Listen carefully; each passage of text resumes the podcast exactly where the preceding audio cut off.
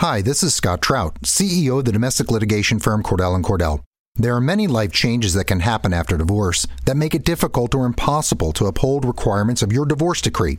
The orders issued in a divorce are based on the facts presented at that time, but the circumstances used in issuing those orders can obviously change. If you feel a modification to your court orders might be necessary, talk to us at Cordell and Cordell. Contact CordellCordell.com, 1065 East Hillsdale Boulevard, Suite 310, Foster City, California, 94404. You are listening to the Bird Calls on the Off the Glass, Nothing But Net, and Up and Under networks. For more on your Pelicans, go to iTunes, search the Bird Calls, and subscribe today.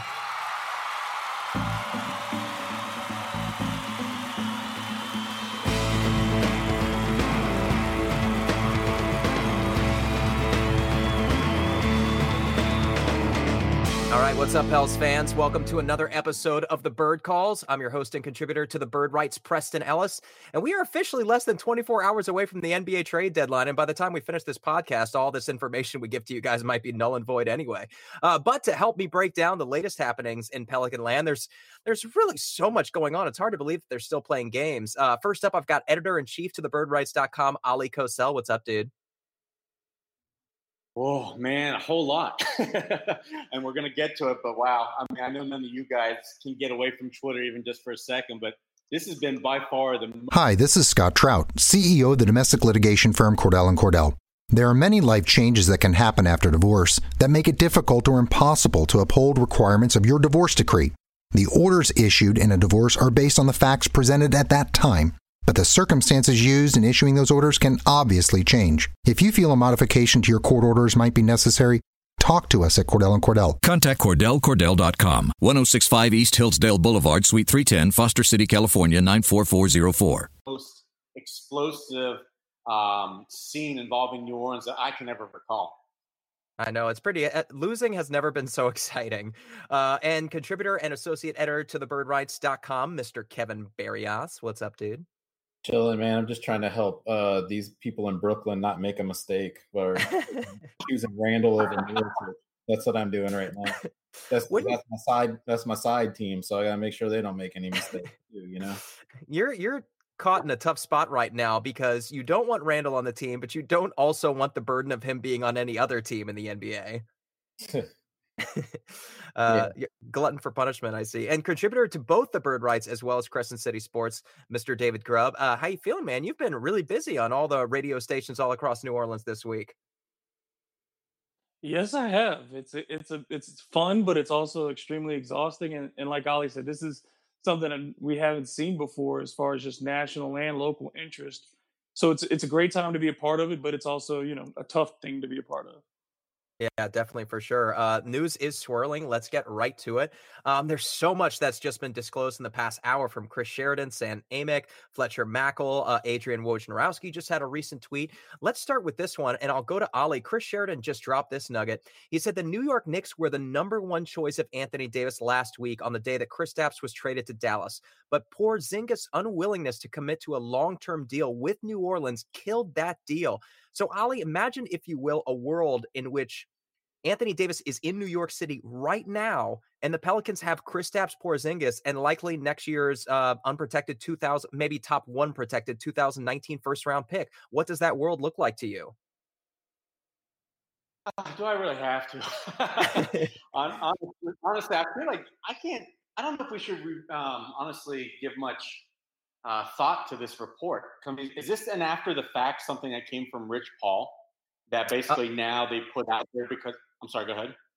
Oh no, I was just going to say there were reports last week that the Pelicans were their first call and that they did offer Kristaps, but the Pelicans were told by Kristaps' party that he would only sign the qualifying offer in New Orleans, and that's yeah. why they reneged on the deal. Right, but this is the first news that we're hearing that this was AD's first choice, and lo and behold, just I mean, what was it? Less than 48 hours ago, we hear that New York Knicks were on the trade list of AD. So I just feel like this might be more after the fact news that's not really relevant to anything. But in any case, let's let's have some fun. We'll entertain your idea. And yeah, I think I would have loved, honestly, going through uh, New York, getting this all over with. First of all, New Orleans will be able to move on from Anthony Davis, and Lord knows we wouldn't have to talk about him and what to do with him possibly in these last 29 games. What do the Pelicans do? They play him? Do they try and sit him? Will they have to fight the players union on that. Uh, so that could have all been solved, and we would have gotten a deal that we would have liked. I mean, I, there's very few of us that I've talked to or I trust that like anything that the Lakers have been offering, even if it's a ton. Uh, but I know that there's been quite a few of us that have been in support of saying getting Porzingis, and uh, of course a 2019 first round pick and a few other good assets. So yeah, Preston, I think I would have definitely said yes to something like that had it been on the table. But obviously, it's null and void. Porzingis did not want to resign with New Orleans. At least that's the story. So we just got to move on. Yeah, I'm not sure what exactly he is interested in because he still says uh, to the Dallas Mavericks that he's not going to sign long term with them either. He's just going to sign a qualifying offer. So it seems like there's a lot of NBA athletes right now out there that are just difficult to please in general. And with that, uh, I'll Sorry, I'm ahead. sorry. Yeah, I wouldn't buy that that Porzingis is going to sign the qualifying offer because you know everything says that Porzingis has more issues with his lower extremities than just the knee, and uh, I think that he's go- not going to take the risk of losing out on that money. So I would think he re- he signs with Dallas. I think that, that was just an early you know test yeah, well, the Pelicans might have dodged a bullet if, like you said, it takes him a bit longer to come back than what we're all being told. Uh, Kevin, I'll move over to you. This is from Sam Amick. He says in his Anthony Davis column, he's told Jayson Tatum has definitely been discussed in Pelicans Celtics talks.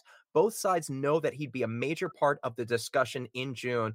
So, I mean, this is pretty much a slam dunk at this point. It's that Anthony Davis is just going to ride the bench for the next three months, and eventually this deal is going to get done.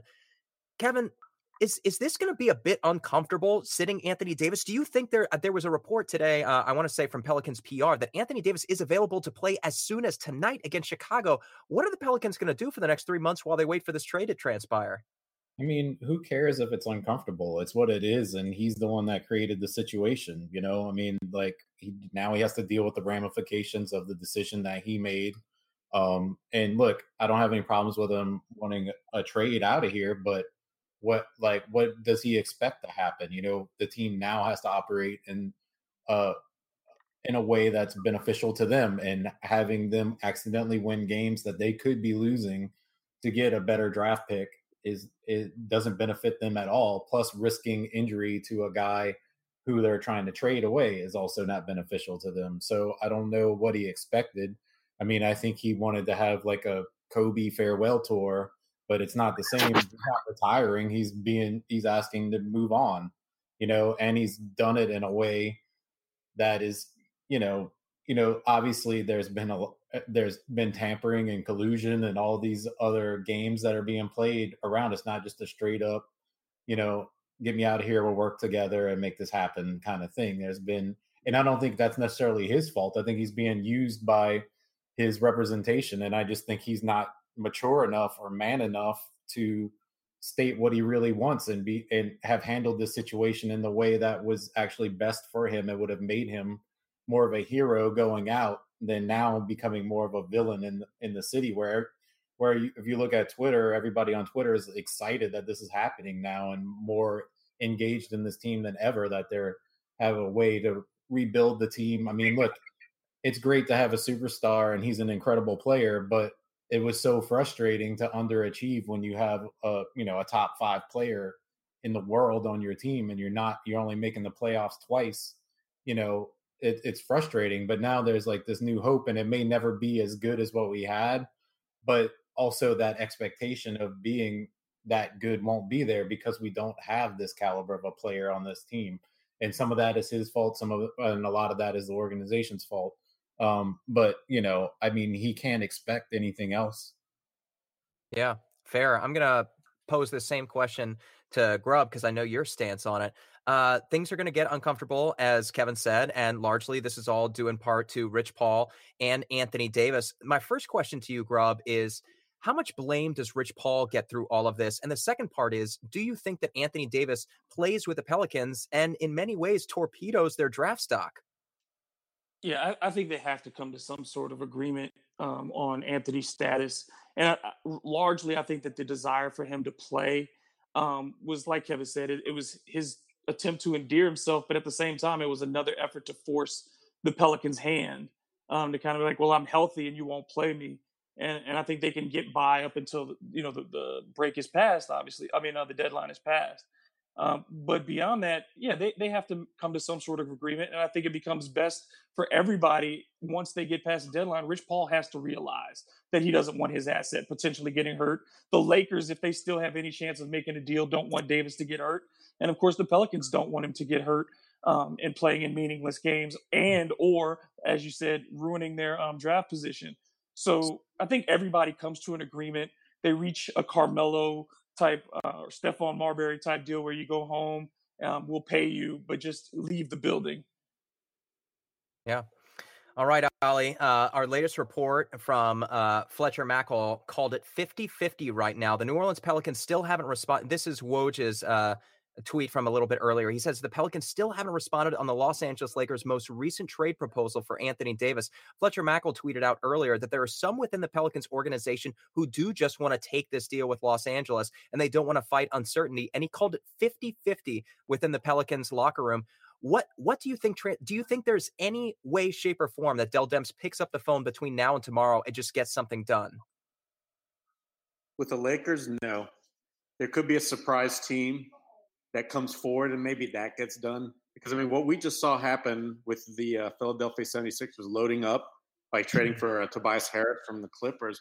You got to think that that's going to kind of throw a wrench at Toronto's plans and trying to keep Kawhi by showing him, hey, we got to the NBA Finals. I don't think they can make it now.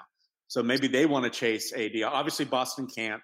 Um, and I'm not sure what anybody else can do. I mean, we know Kevin's grand plans of AD ending up uh, in Brooklyn, but there's a chance. I mean, that's what I've been hearing, honestly, and all the people that I kind of trust behind the scenes. I've been told that there are indeed some people within the Pels organization that think the LA package is a good one, and you're not going to get better in the summer, uh, despite whatever we think or what's being said out there in national media.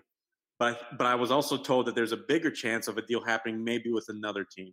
So the Lakers are definitely not you know at the top of any list right now.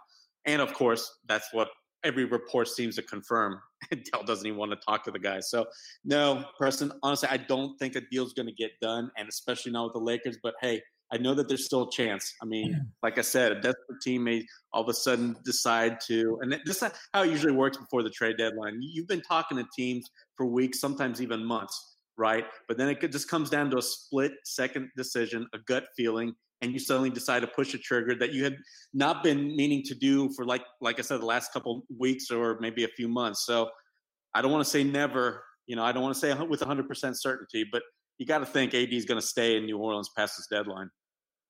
Well, sir, things certainly are going to be uncomfortable until July 1st or until draft night when he might be dealt then. Uh, we were kind of hoping that Phoenix could get involved for Lonzo Ball and perhaps package together something like uh, Bridges or Josh Jackson and maybe a future first. But now that the Suns are close to acquiring Tyler Johnson, that seems off the table. So it seems unlikely that the Pelicans and Lakers would deal at this point. Uh, interesting to hear about a potential dark horse dark horse suitor, as you all may know, the more you hear about this, the less likely it's going to happen.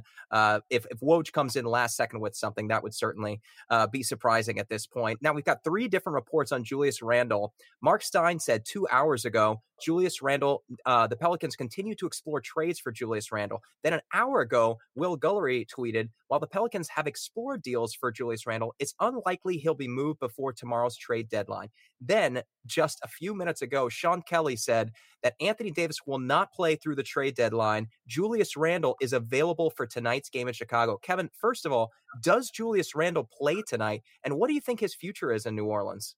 I mean, I don't know if he plays tonight. I'm not going to speculate on that. I have no. I mean, I don't see really why they would because you're still hoping to trade him. I would think. Um, so why risk him tonight? But um, yeah, I mean, he doesn't have a future here. I mean, his he he's going to opt out of that contract for sure because he he'll be able to get more on the open market next season, and then without AD, he doesn't probably doesn't really want to play here anyway.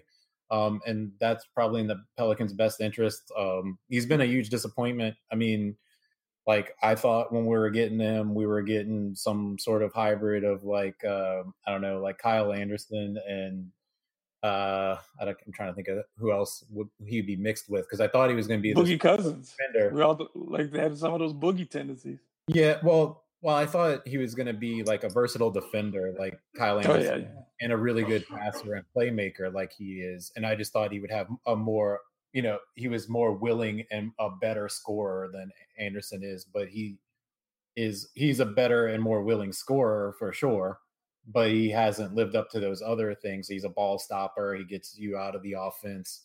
Um, and then he's, you know, he's not a good perimeter shooter, and he, he, he is a good passer, but he just doesn't pass like he should. I mean, he, we've seen him take on, uh, you know, triple teams in the post when you got wide open shooters, and sometimes even like not just low level bench guys. You're talking about Anthony Davis or Mirotic or Jrue Holiday that he could kick out to, and he doesn't.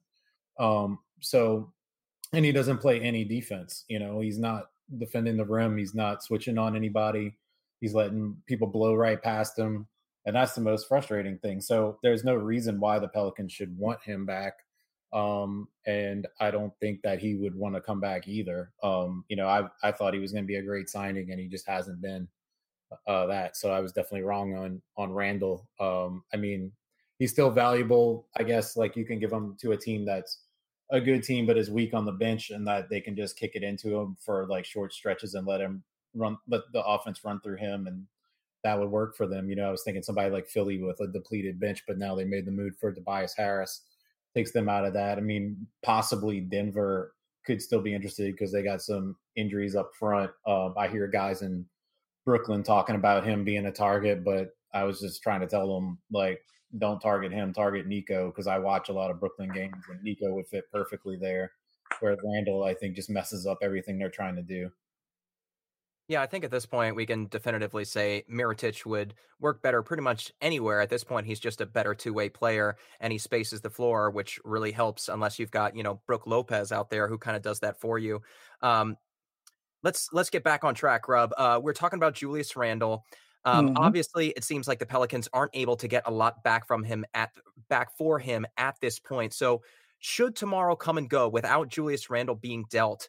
The Pelicans obviously want to develop Jahlil Okafor, see what his future is, Cheick Diallo, see what his future is at the end of his third year. What do you do with Julius Randle? I think you, number one, you put him back on the bench. Um, you make him a reserve and you limit his minutes like he had been throughout the season. If he's going to play, you're basically, you know, he's got to play because of the the NBA Players Association um, guidelines on tanking uh, if he's healthy, he has to play unless they reach an agreement with him. And I, I, don't think they'll, you know, buy him out or anything like that because as it was brought to our attention, um, you buy him out, you got to pay for that second year as well. So he's just going to be around, and you, you end up you play him for some minutes. Um, you, you hopefully they're non-critical minutes. You don't have him as a closer unless you just really want people out there who can't defend because that's his biggest detriment to this team is that his inability to defend. So I mean, in some ways, he actually may help because he gives up as many points as he scores. Um, so I think you know he'll have to play, and it's also you like you know has been has been brought up as well. You're showcasing him. You're doing him a solid. Like, look, dude, I know you want to look for the next market you're going to go in. We're going to give you some opportunities to play um, and show that you're healthy, show that you can still do some things, and hopefully you, you sign somewhere that you're happy with next season. And that may engender some some favor with with him and with other players around the league who see that they're not being punitive to everybody um, in this circumstance. Yeah, Oleh, um, it's Grubb mentioned uh, tampering and the NBA Players Union, not tampering, sorry, tanking, mm-hmm. excuse me. And it, it is going to be interesting if the Pelicans still have both Julius Randle and Anthony Davis on Friday night in Minnesota. Obviously, the Players Union is going to be clamoring for the Pelicans to let these guys play. However, just two years ago, Eric Bledsoe was sat for the last six weeks of the regular season. I think he missed somewhere around 14 or 15 games. No penalties, no one batted an eye at the time. It was the first time the conversation really took place that what do we do about these veterans who are not seeing floor time when they're healthy? How do you think the, the Pelicans manage this going forward? Do you think they they bend at the whim of Adam Silver and the Players Union? I think they would have to. I mean, the Players Union is going to come and file a grievance, right? It's going to become ugly. It's going to become very public. And I don't think anybody wants that. But then again, you also bring up a good point. So it's not like AD is going to be losing out money. Usually that's when the Players Union strikes the hardest. I know when I can remember players being suspended by their clubs. Like I remember Matt Barnes once, and there's been others. And so the union has reacted to uh, those situations a lot quicker and harder. I remember, for instance, the Blazers. They once uh, were on the hook for supposedly sitting Darius Miles, and had he just played a few more games, I think they would have been on a hook for like a ridiculous amount of money. Uh, but this is not those cases. You know, this isn't a player is going to be losing out on money. It's, this is all going to be about the fans losing out, right? Businesses uh, that have spent money on commercials, like with local TV, expecting you know AD is going to play throughout the season if he's healthy, and so therefore more people are going to tune in, more people are going to see their commercials. Likewise with fans who have already spent money on season tickets. I think even Bobby Marks weighed in on this. So it's going to be very interesting, and I do think the Pelicans are going to have to play AD. I think there's going to be have to be some kind of plan put in. Uh, the question then becomes how many minutes. You know, I mean, but it's it's just a it's a crappy mess because there's no I don't see a winning solution out of all this. Because you're right, David mentioned this earlier. You want the team to lose as many games as possible. AD is not a part of the future. There's no chance of that happening. So they've got to do what's best for them. He's moved on. They've got to now move on the same way, but yet they're not allowed to. You know, and by that they want to lose as many games as possible have a look at their young guys, etc. So there's a big conflict of interest, and it's going to be crazy to see how this all plays out. Yeah, and it'll be really difficult for the Pelicans, as Rachel Nichols mentioned on the jump yesterday. What if uh, God forbid, Anthony Davis sustains some kind of stress fracture or something that diminishes his value and makes it harder to move him. Obviously, the Pelicans are expecting a king's ransom, and without one, it's really hard to to move forward. They could find themselves in a position not quite as bad as the Brooklyn Nets went through, but it would be difficult for them to rebuild without those assets they're expecting to get back. Let's get back to Nikola Mirotic, Kevin. Uh, obviously, if Julius Randle sticks around, it's more than likely that they've probably found a landing spot for Nikola Mirotic. But with that being said, uh, William Smith has a good point. We all love Nikola Mirotic. It seems as if he loves New Orleans. He says, I know everyone is shouting to trade everything, but I believe that Nico is going to be re signed because everyone loves his attitude toward the city and his play on the court. What could his contract look like, Kevin?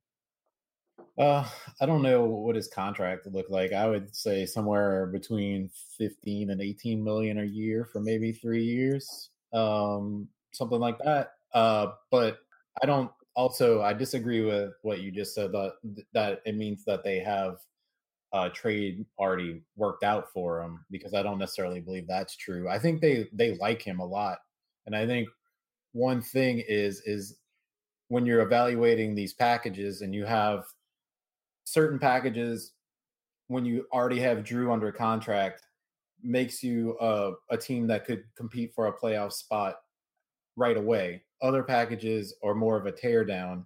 So while they're trying to balance out what package they want, if you're gonna choose a trade package that has say like I think Jayson Tatum coming in with Jrue, you you have Ja, you could put uh, Mirotic at the four. I think that's a team that could compete for the playoffs right away. Now, if you get if you do my fantasy Brooklyn draft um draft uh, trade where you get D'Angelo Russell and Jarrett Allen, and then you have you can keep Mirotic on the wing uh, on at the four as well. I think those are moves that win now. I think when you look at a Lakers package where you have Lonzo wanting out instantly, you're going to have to trade him right away or find a third person for him. Ingram also has said that he doesn't want to play here, or at least there's been talks of that. You might have to move him, or he hasn't really developed in a way that you can count on him to be a key contributor and Kuzma scores, but he doesn't defend. So I don't necessarily think that you have a package that is ready to compete. I mean, we saw what they did with LeBron James. Now, of course, I'm I'm not saying that that package reflects that game reflects how bad this package is. I think you know, obviously, there's as we've seen the beginning of this season with the cloud of is AD leaving hanging over, where the whole team is basically are we leaving? You know, you can't expect them to play uh, up to their abilities with all this going on and being orchestrated from inside your locker room by your star player who's also trying to get the coach fired you know it's just a mess. So you can't really evaluate these players on recent performances. Um, and then of course the Knicks package is a total rebuild because you're getting nothing but young players and draft picks. Um, so I think it's that sort of thing. They'll move on from Mirotic if the offer's right, but if it's not, then they're probably happy to hang on to him because, like I said, you have Jrue, you and you're going to have other pieces that are probably ready to compete. So I, I think they just really like Nico, and it's going to take a lot to get off of him. All right, Grubb, this is such a mess. Jonathan Vogel asks, I've heard about returns for more Randle and Nico. Is there any talk of moving Elfrid? And do you think there is any reason to do so? And I'm going to follow it with, with this, Grubb. If the Pelicans can't unload Nikola hmm. Mirotic, Julius Randle, Anthony Davis, or E'Twaun Moore, they're going to have five of their six best players back after the All Star break, and they might even conceivably start winning some games. Uh, you see how they're doing with the Jrue Crew and Jahlil Okafor right now. The Pelicans have to start unloading some of these guys. Do you think Elfrid Payton could be one of those names? Mm, I don't think that there'd be much of a market for Alfred. I mean, he's, you know, he hasn't shown this year that he's added a whole bunch to his game, and he's been injured. So, I mean, that doesn't make him very appealing. And he's been pulled in the fourth quarter of a lot of games because of his defense. Um, I think that that just makes him an, and, and, again, he's he's a guy on an expiring contract. Um, a team would have to really need some point guard depth to offer anything. And what are they going to offer besides maybe maybe a second round pick for a guy? And, and you'd have to have an extra one to give away. Um, you wouldn't give your only second round pick for a guy who's probably not going to be with you at the end of the season. So I just think the Pelicans hold on to Elfrid, and if they want to re-sign him, he'll be there. It's not like there'll be um, a huge market to rush at him. If they want him, they can have him because I think he, you know, he wants to be near home. Yeah, definitely for sure. Um, and one he's thing, definitely one thing I just wanted to quickly, Preston, just one thing I wanted to add quickly about Elfrid is I think the Pelicans obviously not having a point guard um, of, of the future right now and the fact that this guy is still young, they really haven't had a good chance to look at him all year, and he's from New Orleans. I think you want to use the remaining games just to give him get a good look at him. You know, see what he can do when he doesn't have to rely on stars. Put him in all sorts of situations and stuff. So I think that's their best bet moving forward. Is you just give this guy a complete evaluation because you haven't been able to do one uh, since he's been here. Definitely. And speaking of evaluations, Elfrid Payton's a good one the Pelicans could get a look at. Obviously, they're getting an extended look right now at Jahlil Okafor and Cheick Diallo, in addition to Frank Jackson. But Oleh, a pleasant surprise and somebody we've been critical of because we wanted to keep Troy Williams around. Kenrich Williams has been a great rebounder. He's a physical guy, dives for the loose balls, uh, even fills it up from deep. Uh, I can't remember specifically what it was the other night. I think it was against the Spurs where he went five of seven from three point range for 21 points. He's really come to life and bringing Julius Randle, Nikola Mirotic, and Anthony Davis back to the four probably relegates him back to the bench, splitting minutes with Darius Miller at the three. How impressed have you been by Kenrich Williams, and how important is it that he keeps getting 25 to 30 minutes a game? I don't know of anybody that's not shocked by his performances. Because let's uh, face it, and I even asked Alvin this privately, he's been trying to always give Kenrich minutes. And we saw when the Pelicans were still trying to win much earlier in the year. I remember in December, that all of a sudden this guy would come out a few minutes before halftime. I remember David and Grubb and I looking at each other all the time and being like, why is Kenrich in the game? You know, it's not like the Pelicans had great options, but Kenrich had never shown anything. So they kept on throwing him out every now and then, and then never showed anything. And all of a sudden, he sees big minutes and he becomes a player. So yeah, shocked. Use use any kind of word like that to describe him and his play, because I mean, how can you not? You always knew this guy was a good rebounder. So those 16 rebounds against the Rockets when you had most of the Pels big rebounders um, missing the game isn't the biggest shock. But the fact that he then comes or follows that up with 21 points against a good Denver team. And as you mentioned, Preston, like five threes. And he's just been kind of that super hustle, always on the move, kind of the perfect guy that you would think Gentry and uh, Chris Finch have always wanted, you know, as, as kind of a big physical wing. And he's providing all that. So he's been amazing. He, he's turning quickly into just almost as equally as big of a story as Jahlil Okafor, I feel like, because suddenly the Pels may have a viable small forward uh, whether you know he can ever become a starter in this league remains to be seen, and I have my doubts. But again, this guy's a lot better than what we ever imagined he could be. So great, great story. Yeah, and the Pelican. Sorry, I go ahead, Kim. Say, I mean, we should give credit to to Shamit uh, Kumar, Fear the Brown, whatever you want to call him. I mean, he was been on Kenrich Williams since I remember sitting next to him at media day, and he was like, "This guy's really good. I really like his playmaking and rebounding, and he's showing those skills." So, I mean, credit to him for knowing that ahead of time. I would say. What's yeah. funny is like he's he's essentially what they thought they were going to get out of Solomon Hill. You know, he's rebounding right. the ball. He's making threes when he gets the opportunity when they're open, and he's been able to make hustle plays. And you know, he's in his defense it has a ways to go still, but you see the effort, mm-hmm. and so it's like, yeah, you you've you've all the money you spent on Solomon Hill. This is the guy who's doing that for you. Yeah, and he was really tough against Thaddeus Young in the post. Uh, he was spotted up against him uh, against the Pacers, playing the fa- uh, power forward position with Darius Miller manning the small forward position, and he did quite well. And that's another thing uh, we're gonna we're gonna continue on with this, Kevin. Just bringing all these guys back, Nikola Mirotic, Julius Randle, and Anthony Davis is to take away minutes from these guys who have been very productive. Even Ian Clark, in three of his past four games, has gone for 15 points or more. These guys just need reps, they need shots, they need chances to fail, and bringing those guys back makes that difficult. And with that being said, let's go on to Jahlil Okafor, who in his eight starts, Kevin, is averaging 19 points a game, over 10 rebounds per game on 67% shooting from the field.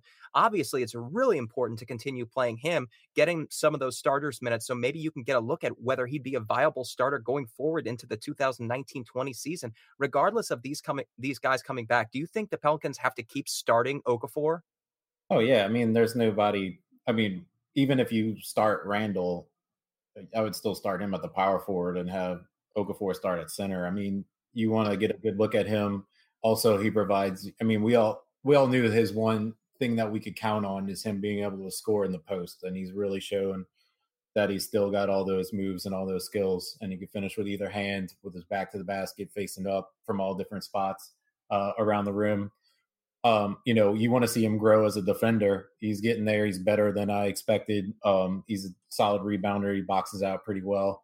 Uh, you want to see him improve in screen setting and defending, and if he can do that, and I think you know, obviously, without a major overhaul in the front office, and for some reason somebody that just doesn't really like him for some reason, you would expect him to come back because of his contract is so low the next year, and in that situation, you know, maybe in, in, that summer he, he would work out with Jrue Holiday and Frank Jackson again and really get in shape and really focus on the defensive end and hopefully improve his game because I think he's matured to a point. You know, like I said, like all these people that want to trade Jrue Holiday. I mean, look what happened in Philly when they were doing the process. They didn't have a veteran to take these guys in and get train them to how to be professionals and how to approach the professional game and to and to jumpstart their careers. So that's why I'm in no rush to get rid of Jrue Holiday. He's the perfect guy to set the tone for these guys. We saw what he did with Frank Jackson. We see his total dedication to to the defensive end.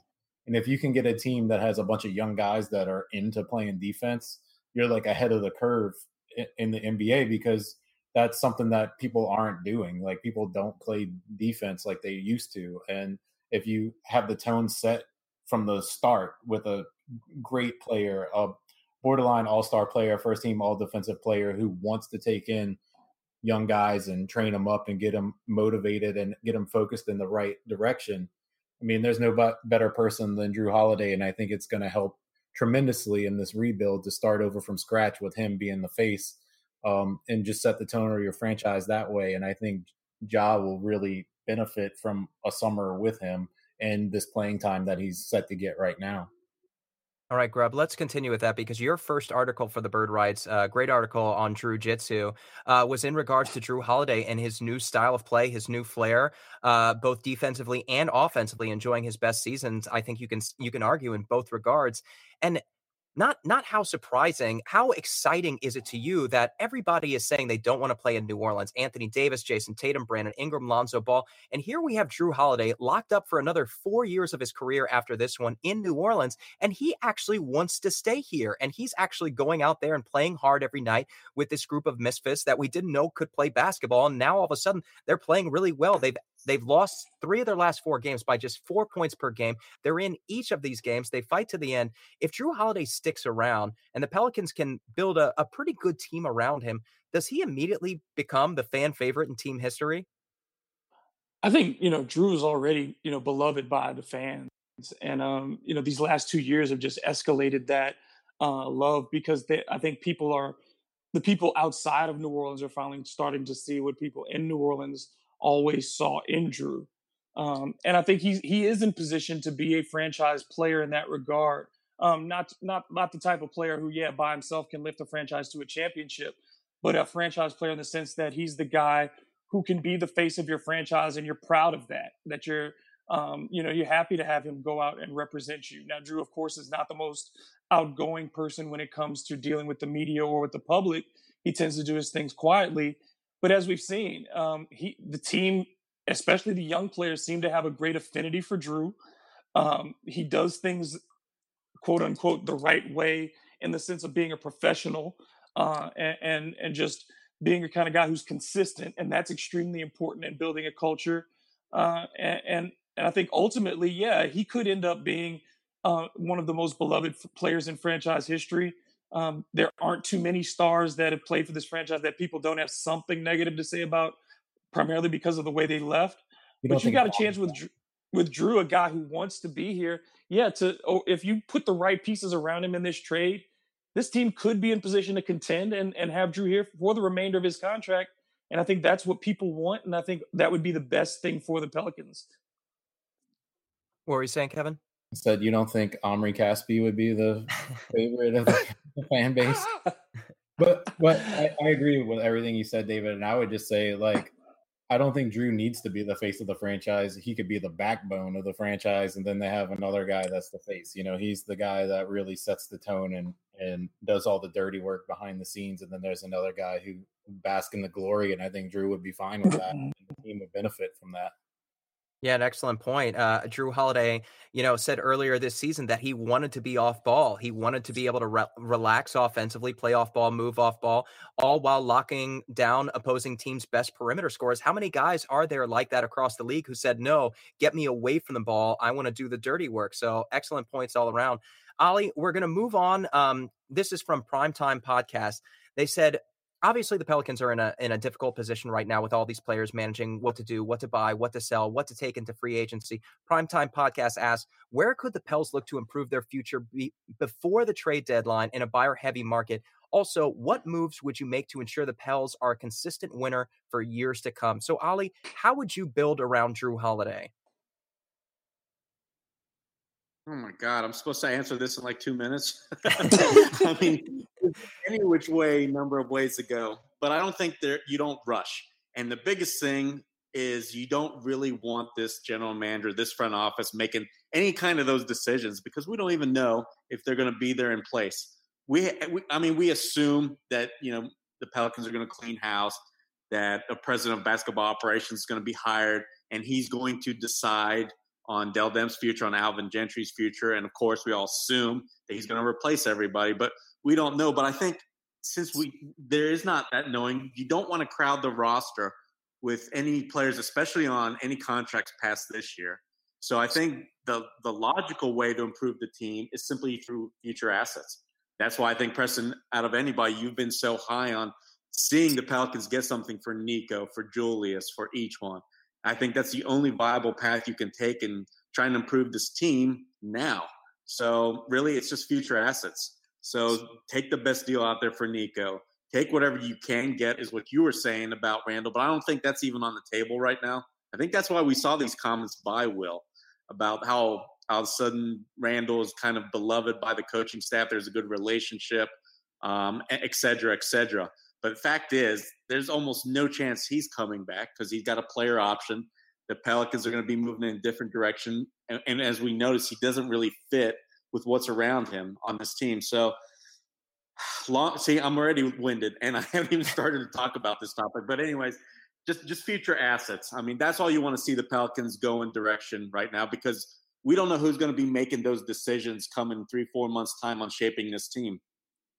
All right, I'm I'm going to try not to reword this question too much, but an interesting thing that we've been talking about keeping Nikola Mirotic versus dealing him for a first round pick, and here's where I think keeping Nikola Mirotic makes sense if the Pelicans deal with the Boston Celtics, uh, many different versions of the trade have both Jayson Tatum and Marcus Smart coming back. I think you can consider those win now moves, Kevin. And in that instance, you might want to keep Mirotic around rather than add yourself a, a 2020 first round pick, let's say. This is from Taheda. He says, for making a decision between Boston's offer versus New York, what are the factors that lean you towards a certain side? Well, I think it's just that. I think what you said is 100% correct. I think Boston is more of a win now move even though you're still going to get some some draft picks that are going to help because you're not just getting Boston's draft picks, you're getting like Memphis's draft picks and maybe Sacramento's draft picks. which will be better than Boston's.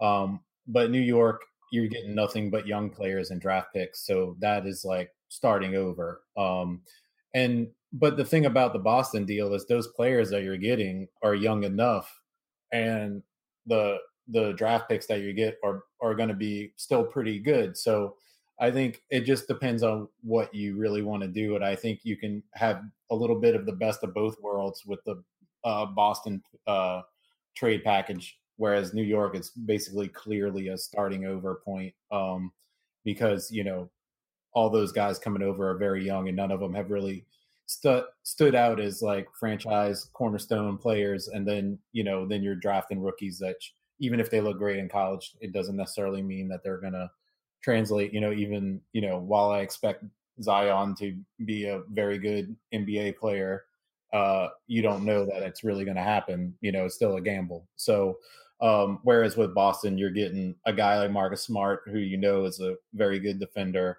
um, pretty good playmaker, a, a good post up scorer in, in the post, and then Jayson Tatum. You know, he he's he's sort of more of like a if Kobe was playing a three, you know, a good scorer, but also a willing passer and decent defender.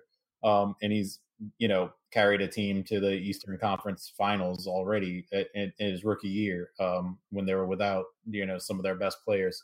So that those are like win now it build at the same time. Um, so yeah, it just depends on what the front office wants to do. I mean, for me, I think in this market, unless you know for sure you're getting like the superstar like Zion that you can sell to the fans, I think the Boston package makes more sense because you're doing both things. You're rebuilding and you're getting youth, but you're also ready to compete right away.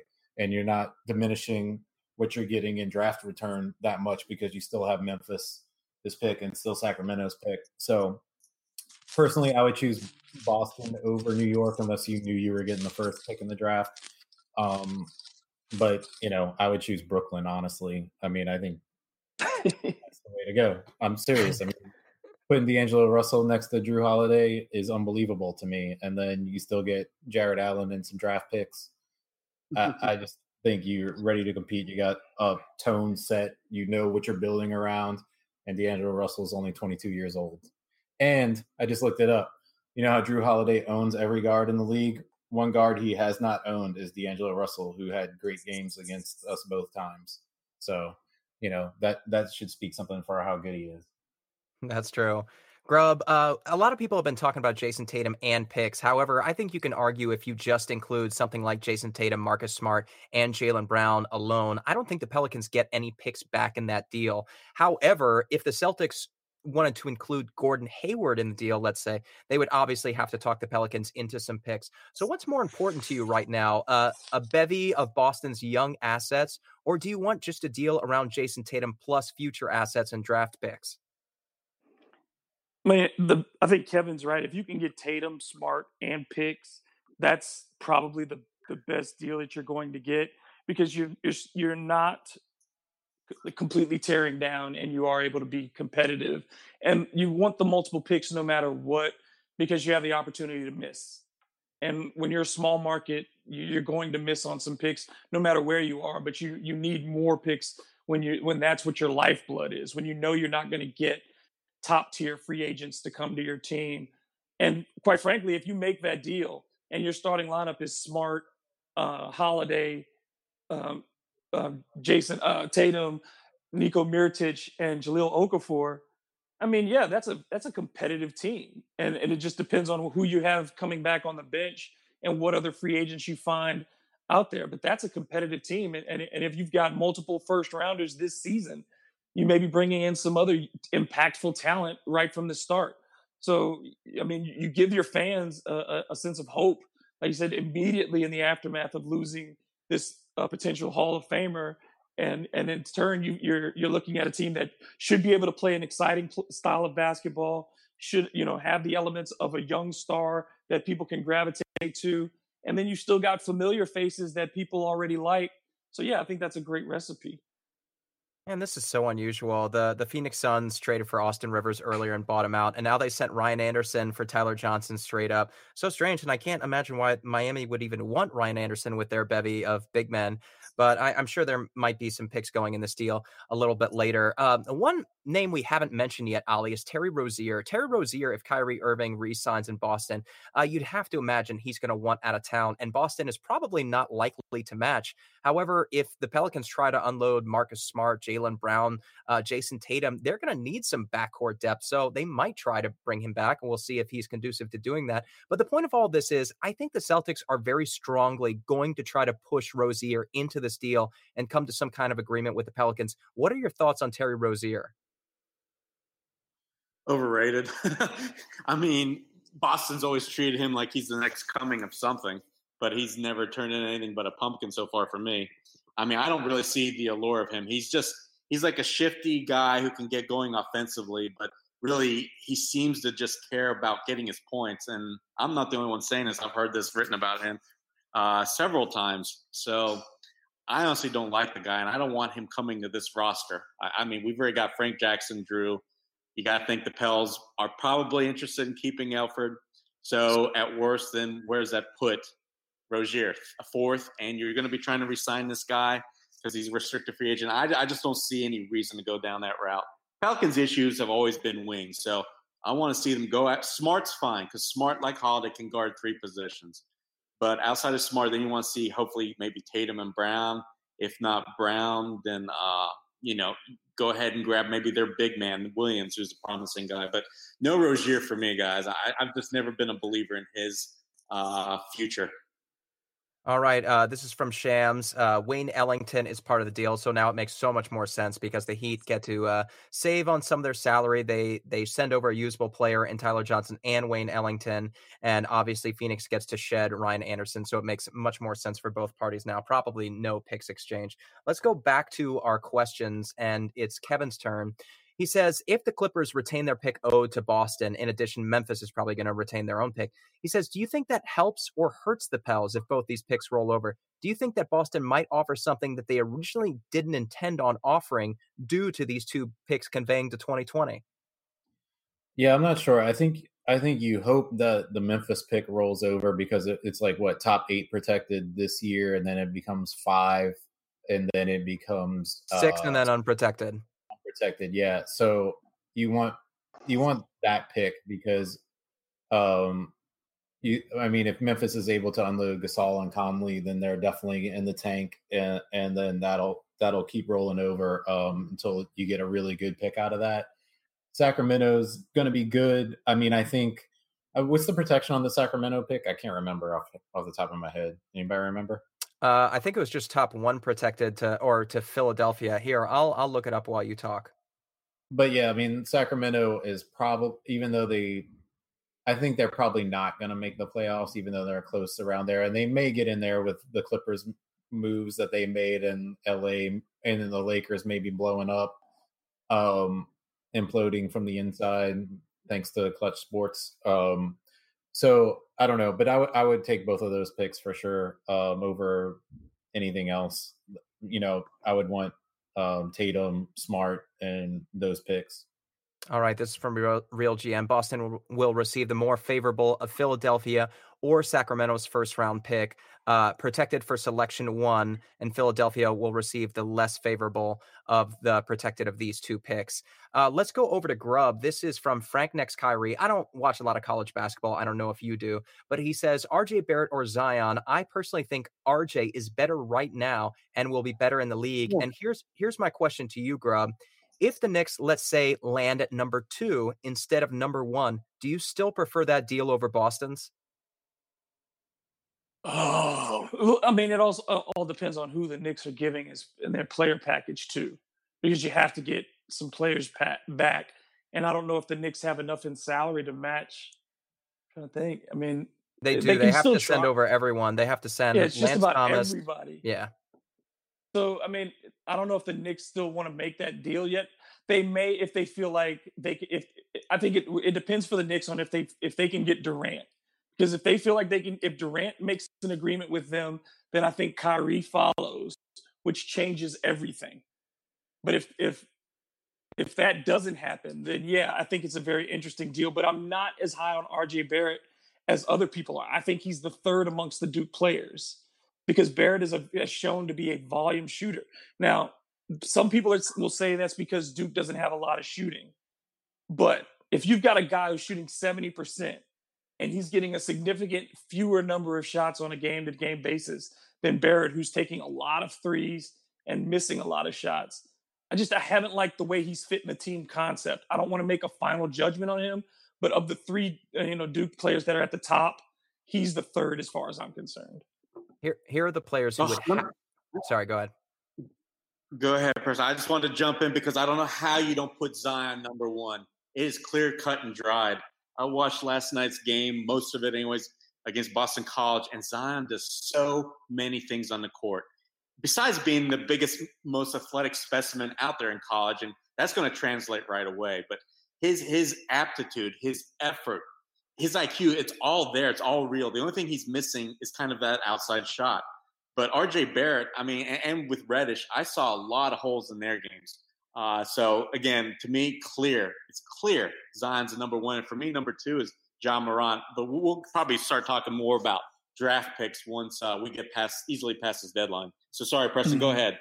No, I was just going to say, in any Knicks de- uh, deal, in order to facilitate all of this, they would have to include Lance Thomas, Kevin Knox, one of Dennis Smith Jr. or Frank Ntilikina.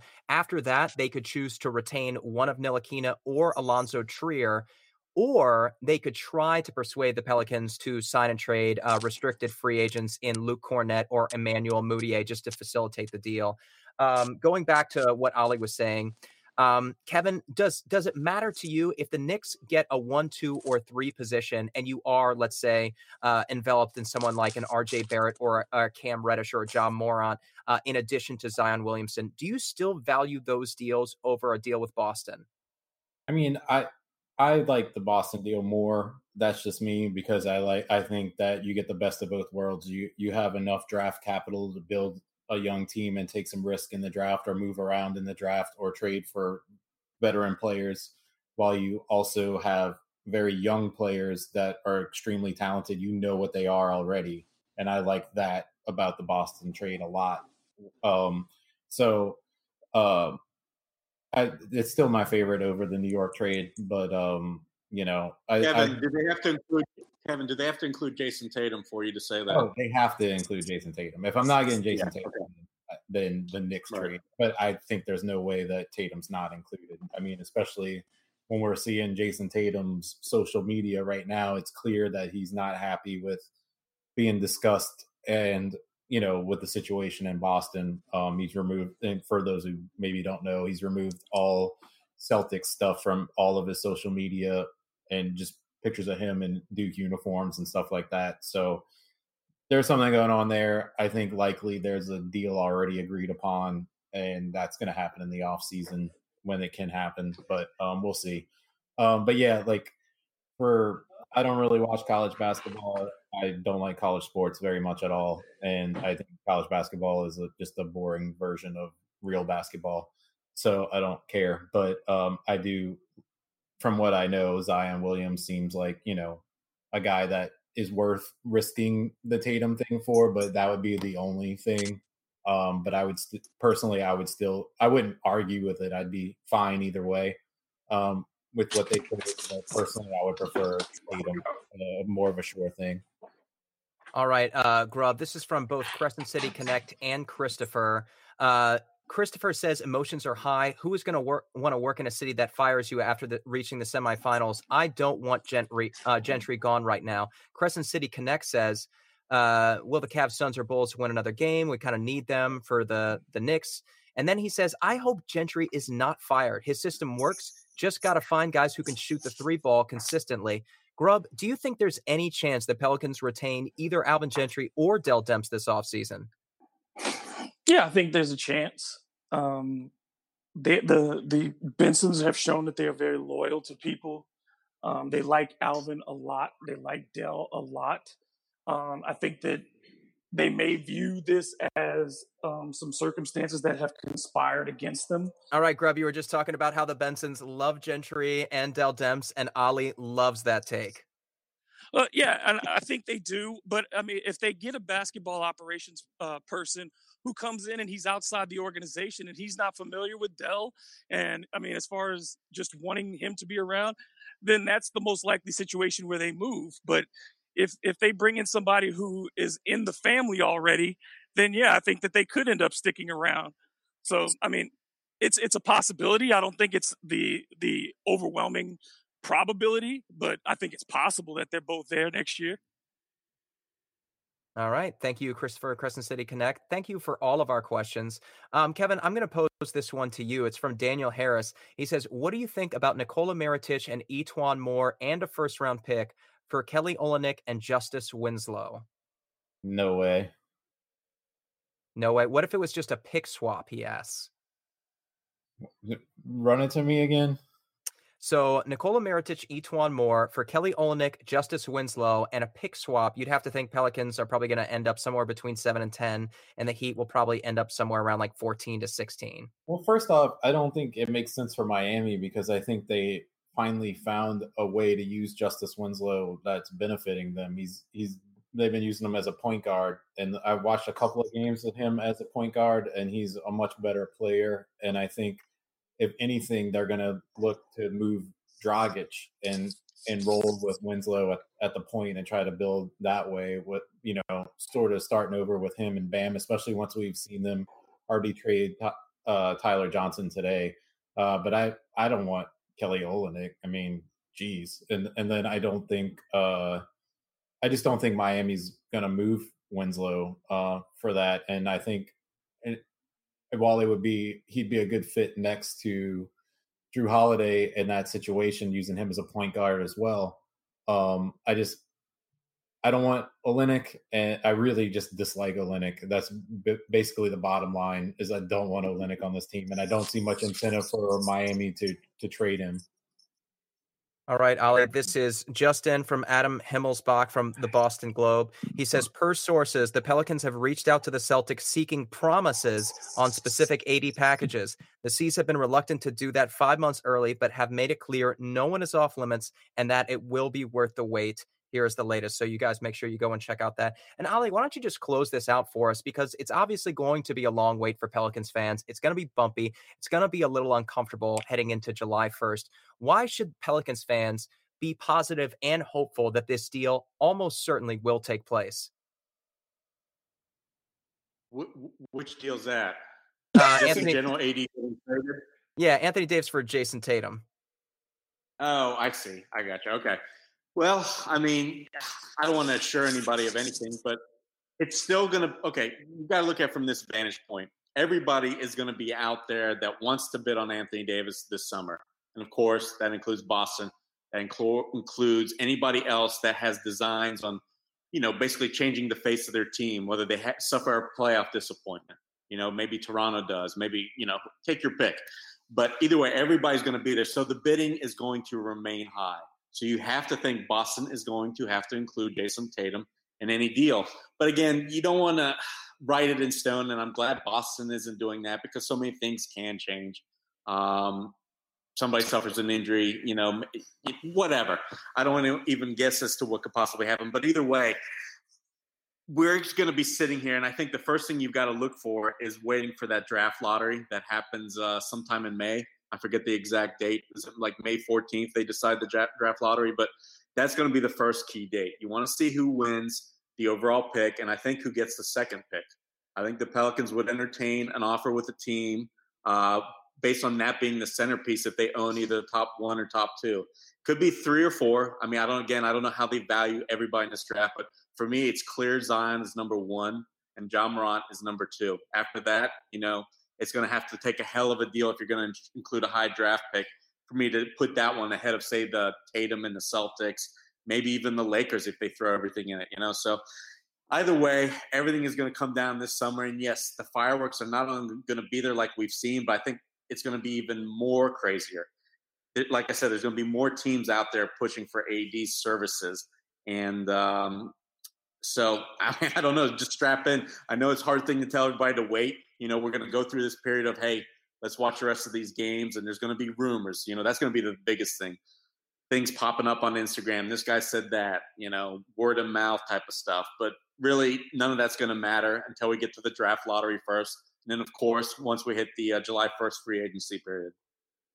All right, and we'll have you covered at thebirdwrites.com. We've got a lot of great writers, in addition to Oleh Kosel, Kevin Barrios, David Grubb, and myself. Uh, just a great team of guys: Travis, Charles, Zach, uh, Chris, uh, Mike, uh, new addition. Very happy to have him. Charlie, same goes for, for him. Trevor, David, Jamal, of course. Um, let's let's finish it up with this, Kevin. The Pelicans don't have a, a, first round draft pick from the past seven years, and it looks like this summer the future of their franchise is going to depend upon two top 10 picks. Do you feel comfortable with that? Oh, sure. I mean, th- those, it depends on what package you're getting. Uh, the, I mean, our own pick should be pretty decent, but if you're getting Tatum, then uh, over the New York package, then I, I think you don't really even need to worry about the draft because you've already got a home run at the uh, one position of need that you've had for the entirety of our lifetimes, pretty much. You know, with brief windows of of goodness out of uh, Jamal Mashburn and um, Peja Stojakovic and a little bit of Trevor Ariza. Uh, but you know, I mean, the fact that I'm including Trevor Ariza in the great small forwards of the New Orleans basketball franchise shows you what kind of situation we were in. Um, so I think I'm not that concerned. I, I think you know the main thing I'm looking forward to is what happens structurally with this team. Whether you know, I want to see a president of basketball operations, not some retread. I want to see a young, energetic guy who is on the pulse of what's happening in the league right now and not some old washed up guy who's had many opportunities around but just has some name recognition that they think they can sell to a franchise that's not basketball savvy because i think new orleans basketball fans are a lot more savvy than they get credit for um, people like to shit on our franchise even even our own like media likes to shit on our fan base and i think they're a lot smarter and a lot more engaged and interested than people give them credit for. Uh, so I hope they don't just try to sell them some, you know, polished up used car, and they really go in and and uh, find a a good guy to set an organ organizational tone from the top, and then let them evaluate um, the rest of the staff, and then also just fire John Bishop because that needs to happen. And I just gotta say that every time because it's insane that he has a job. Um, and uh, yeah, so that's mainly what I'm looking forward to. Um, I don't. I think either. I think either of those packages are are good packages, New York or Boston. So you take any of those, great. If it's a surprise team, great. Uh, if it's the Lakers, it's not as terrible of a package as we like to make it out to be. Um, but you know, to me, it's the worst one because you have to deal with two players that maybe don't want to play here. The draft picks aren't going to be as good and you know also you're giving you're you know you're enabling collusion and tampering you know you're just saying that doesn't matter because you gave gave us enough to make it work um you know so i just don't like that idea either especially when there's definitely at least equal value if not better packages out there yeah, and some names that have been floated around in addition to Becky Hammon and Jerry Stackhouse for the head coaching position. Sam Hinkie, David Griffin, Troy Weaver, and I like Mike Zarren of the Celtics, uh, a great player evaluator. And more than that, I think it would just be nice to have Zarren in the Pelicans front office with his future assured. Obviously, he's not going to let Danny Ainge hoodwink him, and you would think that Danny Ainge would want him to be successful so the two would have a good natured conversation. And this is a deal that's going to decide the Pelicans' future. So it is that integral that you have somebody who can really put off, pull off a good deal through all of this. Let's go ahead and wrap it up. Before we do that, David Grubb, uh, I know you've got a lot on your plate. You've you've been very busy lately. Do you want to tell our listeners uh, about some of the stuff you're going to be up to soon? Yeah, tomorrow I will be uh, co-hosting again on uh, Sports 1280 in New Orleans with uh, Dave DeCorbier from 2 to 4 p.m. And uh, I am wrapping up finally this piece on um, just how uh, Alvin Gentry is going to be is perceived, how we got here, and what could his perception be after all of this um, by New Orleans fans. So I'm finally finishing that up. I've been promising Oleh that for about a week now. Um, and then uh, just um, also Friday, uh, I do radio again with Dave DeCorbier, and then uh, oh tomorrow also at uh, twelve twenty to one o'clock, I'm on KYOK Radio in Houston. All right, very cool. Make sure to follow him at DM Grubb. Of course, follow Oleh at Oleh Kosel, Kevin at Kevin B for Bounce, and you can follow me at Preston Ellis. Send me any questions that you want us to discuss on a future podcast. Thank you guys so much for being on this journey with us. Obviously, it's it's a very exciting time. It's never been so exciting to lose, uh, and there's going to be a lot of news that continues to come up. And obviously, we'll come back here and we'll handle some of that for you guys whenever it does. Uh, in the meantime, if you could do a favor for us, go on iTunes, rate our pod, subscribe to it, tell your friends, retweet all that great stuff. It really helps us, and we greatly appreciate it. And we appreciate you. Parting thoughts, Oleh.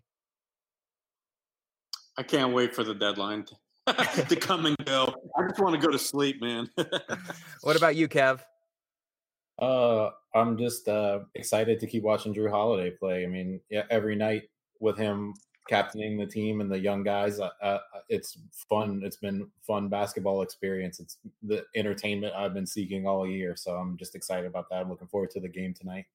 All right. Thank you guys for listening. Let's go, Pels, and let's go, Jrue Crew.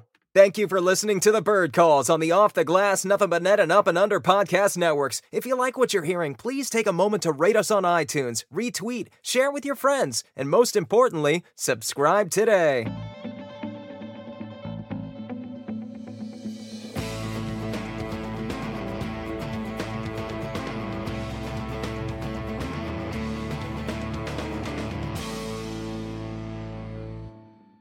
Let's say you just bought a house. Bad news is, you're one step closer to becoming your parents. You'll proudly mow the lawn, ask if anybody noticed you mowed the lawn, tell people to stay off the lawn, compare it to your neighbor's lawn, and complain about having to mow the lawn again. Good news is, it's easy to bundle home and auto through Progressive and save on your car insurance, which, of course, will go right into the lawn. Progressive Casualty Insurance Company affiliates and other insurers. Discount not available in all states or situations. Geico presents oh, yet another voicemail from your roommate. Hi. So, about the kitchen. Turns out when there's a grease fire, you're not supposed to throw water on it. Who would have known, right? Anyways, the fire department is here and it's totally cool. Give me a call back when you get a chance. The Geico Insurance Agency could help keep your personal property protected, like if danger is your roommate's middle name. Visit geico.com to see how easy it is to switch and save on renter's insurance.